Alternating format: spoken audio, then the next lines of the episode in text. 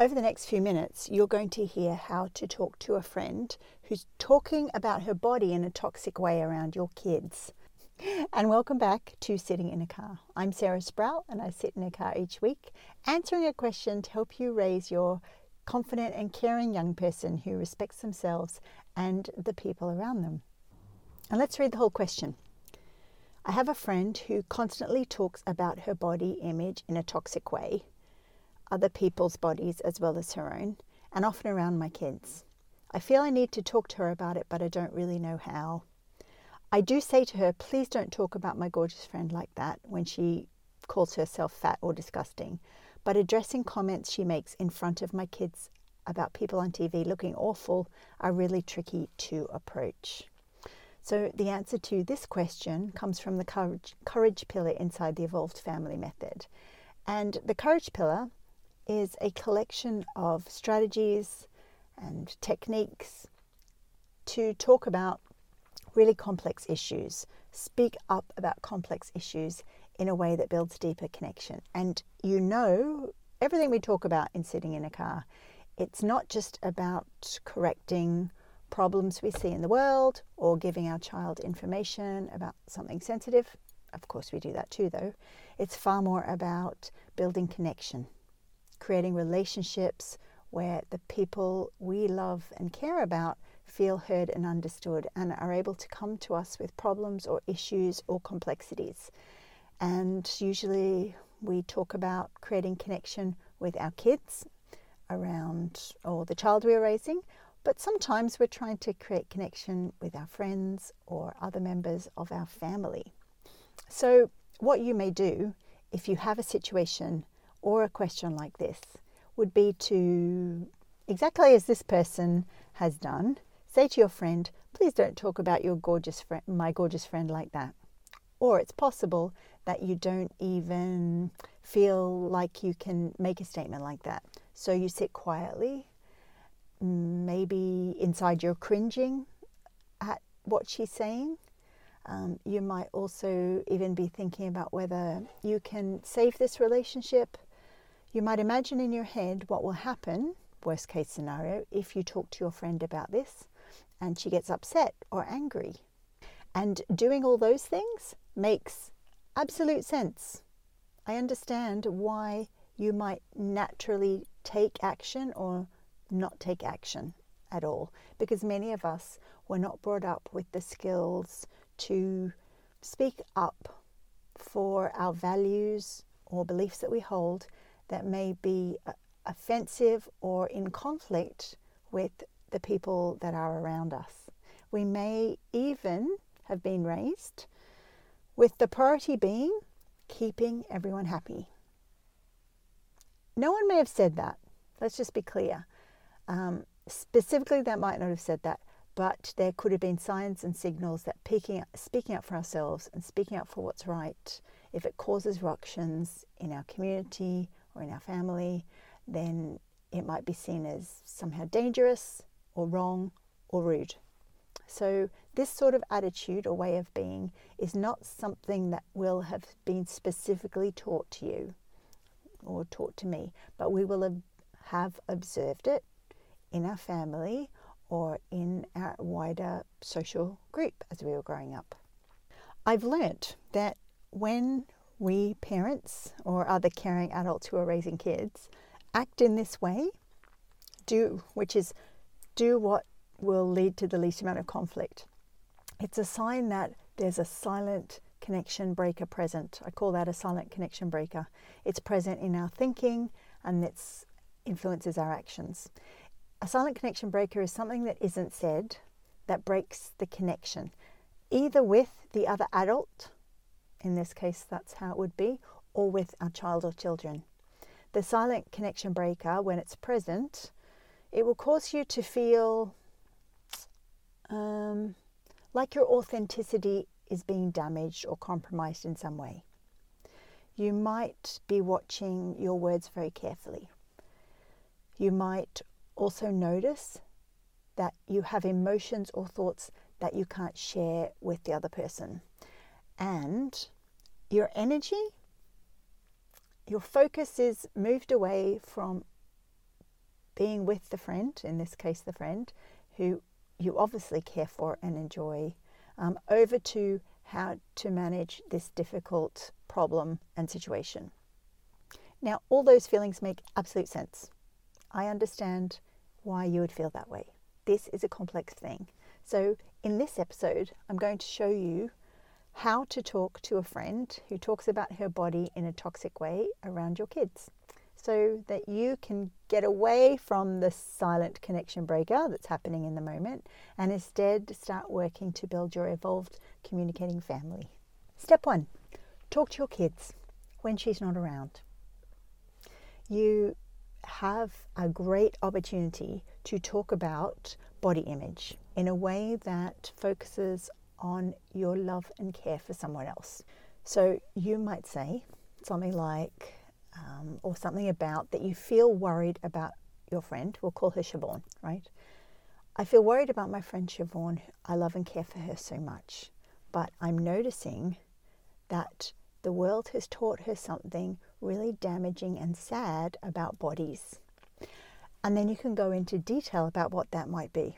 So, for example, um, I remember having a conversation with a young person in my family who was still in primary school, and we were talking about bodies and how the world has a well, it tells us lies essentially about bodies, and that sometimes even adults believe these lies. We were talking specifically about how different genders, different gendered bodies, have different rules, um, and that sometimes one gender, their body gets spoken about and policed more than, say, another gender. So one day he came home from school and he told me the story that a teacher had talked to a girl in their class about what she was wearing. And we were able to talk about that that was an example of what we had talked about that was only in theory, but he'd actually seen a practical example of this playing out. Now, I've created a free resource called the Body Image Conversation, and I'll put a link somewhere around this episode so you can go over and get that little mini training. And it will help you have conversations about body image with kids in a way that feels natural and open. And also without the fear of getting it wrong in some way or making it worse for your kids when it comes to this whole body image thing. Point number two how could it be possible to show empathy in the moment when she's saying something unkind about her body or about a person's body on TV? Now, what comes naturally to us would be to not draw attention to the negative comment, purely because we don't maybe want to draw our kids' attention to it if they maybe didn't hear it or if it sort of went over their head. But remember, this is the silent connection breaker in practice, that natural inclination to minimize things like this. So instead, what we can do is empathize. And empathy can sound something like this The culture we live in makes it super difficult to see all bodies as beautiful, right? Or you could say, It must feel like there's nothing good to like about your body. Now, I imagine if you just heard me say that thing, that a part of you might cringe, and that's natural because most of us have a default setting that if we hear something about negative body image or toxic diet culture, we will try and make it quieter by saying less about it. But we're doing the opposite. We're saying more about it because we want to create a counter cultural message that our that our kids hear us talk about all the time. And in this case, your kid, your friend gets to hear it as well. And notice how we're not saying that's not right. We're agreeing instead, and we're saying, yeah, that's really hard. It's completely natural to feel unhappy with our body because of the world in which we live. Step number three ask for her support. Find a time when she hasn't said anything specific about toxic body image or her sadness about the way she looks and bring up the subject of how you are trying to give your kids a fighting chance at um, feeling good about their body. Now, this might feel complicated and difficult. So there's a formula can you, you can use for this. So a difficult conversation usually starts with you explaining how you feel about talking about this. So something like, I'd really like to talk to you about something, um, but it feels difficult.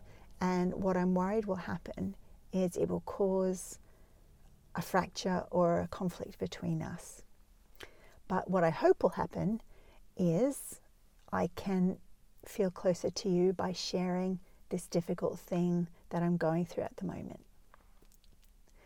And then you say the thing. So, the thing that I need to talk about is how I can help my kids grow up with a more accepting sense of their body being awesome than than what I did growing up and what you did growing up.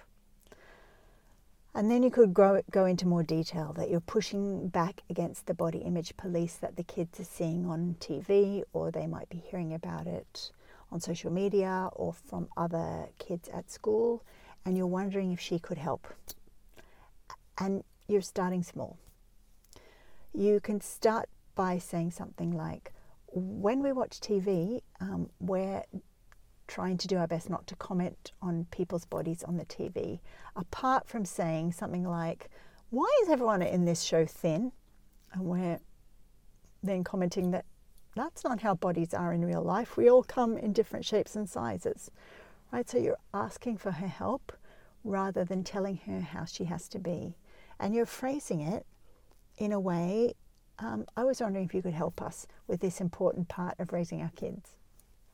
Now, earlier on, I told you I had a little resource that can help you with the language around body image. So, that link, if you would like to find it, will be somewhere around this episode, or if you'd like to type it into your browser, it's sarahsproul.com forward slash body image. sarahsproul.com forward slash body image. So, you've just learned how to talk to a friend who talks about her body in a toxic way around your kids. But these suggestions, they don't do much good if you don't have the skills and the abilities to sit with really complex emotions.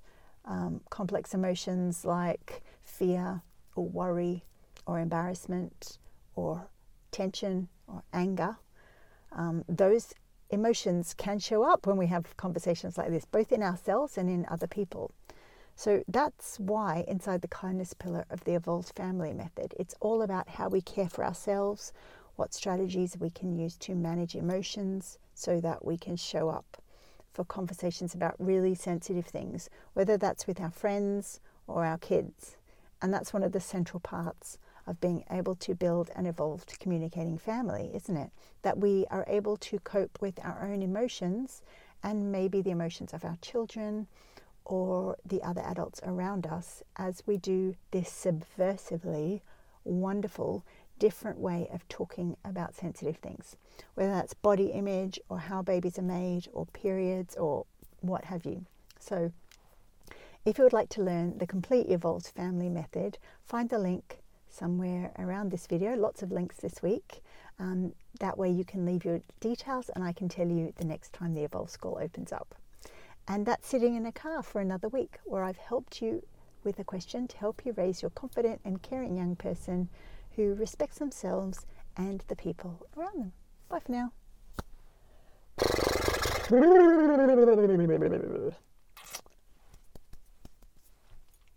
Just FYI, too, the hat today is made by one of my very gorgeous friends who can crochet like I've never seen anyone crochet before.